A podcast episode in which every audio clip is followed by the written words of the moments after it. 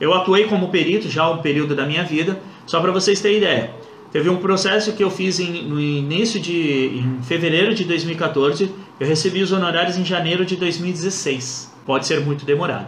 Além disso, no caso do perito, tem uma situação é, que é assistência judiciária gratuita. Então, se o reclamante for beneficiado por assistência judiciária gratuita e ele não tiver a perícia favorável, ele tiver que pagar a perícia e não tiver condições de pagar, quem paga é o Estado, é a União.